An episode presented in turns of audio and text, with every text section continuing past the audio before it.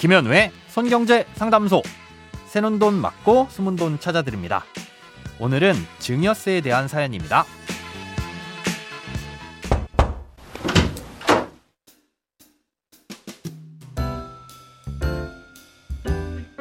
안녕하세요. 아이를 위해서 두 개의 적금을 가입해 뒀는데요. 올해 11월과 내년 4월에 만기가 되어 각각 600만 원과 1000만 원이 나올 예정입니다. 이 적금을 타게 되면 자녀 명의로 주식에 투자해 주려고 생각하고 있습니다. 그땐 증여세 신고를 해야 할 텐데 궁금한 점이 있어 사연을 보냅니다. 미성년자에게 증여를 해줄 때는 10년 단위로 2천만 원까지 세금이 없는 걸로 알고 있는데 그렇다면 11월에 한 번, 내년 4월에 한 번 이렇게 두 차례로 나눠서 신고하는 게 유리한지 아니면 내년 4월에 한꺼번에 신고하는 것이 유리한지 궁금합니다. 그것도 아니면 돈을 조금 더 모아서 2천만 원이 되면 그때 한 번에 증여해 주는 것이 더 나을까요? 참고로 아이는 아직 10살 미만입니다. 증여를 해주시려고 하는 돈이 총 1,600만 원이니 어떻게 증여를 하시든 증여세는 발생하지 않을 텐데요. 사연자님께서 말씀하시는 유리하다는 뜻은 아마 나중에 추가로 더 증여를 하게 돼서 2천만 원을 넘기는 상황이 생겼을 때를 가정하신 것 같습니다. 예, 그렇다면 조금이라도 일찍 증여를 하는 게 유리합니다. 증여세는 10년 단위로 끊어서 얼마의 돈이 증여됐는지를 보고 부과합니다. 그런데 19세 미만의 미성년 자녀에게는 10년간 2천만 원까지는 세금을 매기지 않고요. 19세 이상의 성인이 되면 5천만 원까지는 세금을 매기지 않습니다. 아, 이걸 증여 공제라고 하고요. 이 10년이란 기준이 되는 시점이 언제인지를 많이들 어려워하시는데요. 그냥 쉽게 처음 증여를 한 때부터 계산한다고 보시면 됩니다.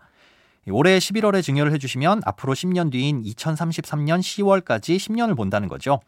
네, 그리고 그 10년 동안 증여된 금액이 앞서 말씀드린 증여공제를 넘어갔을 때는 그 초과분에 대해서 세금을 매기는데요. 이것도 누진세율이 적용됩니다.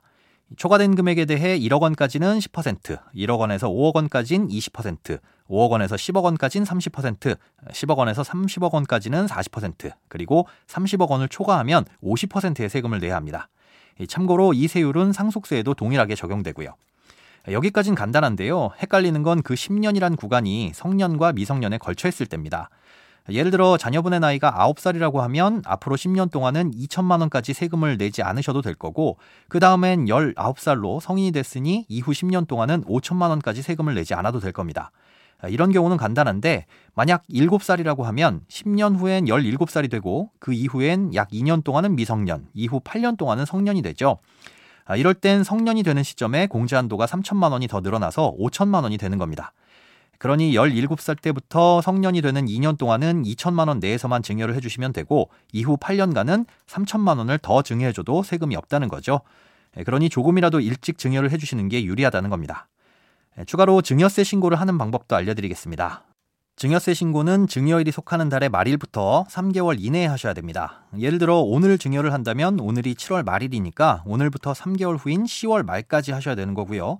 8월이 되는 내일 하신다면 8월 말일부터 3개월 후인 11월 말까지 하면 되는 겁니다. 신고는 홈택스를 통해서 간단히 할 수 있는데요. 이때 로그인은 증여세를 내야 하는 사람, 즉 자녀 명의로 해야 합니다. 자녀 명의로 주식 투자를 해주실 계획이니까 이 증권사 계좌 개설을 할 때 해당 증권사에서 공동인증서를 발급받아서 이용하시면 되실 겁니다. 자녀 명의 공동인증서를 홈택스에 등록하고 로그인을 하신 다음 이 증여세 신고 메뉴에서 정기 신고로 들어가셔서 증여를 해주는 사람의 관계와 증여 재산의 종류 등을 입력하시면 되는데요. 그 다음 중요한 게 있습니다. 증여재산 공제 항목에 직접 공제 금액을 입력해야 된다는 건데요. 600만 원을 증여해 주실 때 직계 존비속 공제란에 600만 원이라고 입력하지 않으면 10%의 세금을 내야 하니 주의하셔야 됩니다. 예, 그리고 만약 나중에 공제 한도를 초과해서 증여하게 됐을 땐 세금을 내셔야 할 텐데요. 신고 기한인 3개월 내에 신고를 하면 신고세의 공제라고 해서 3%의 세금을 감면받을 수 있으니 참고하시기 바랍니다.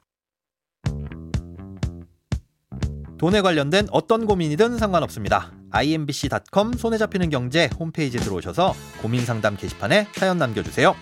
새는 돈 맞고 숨은 돈 찾아드리는 손경제 상담소 내일 다시 만나요.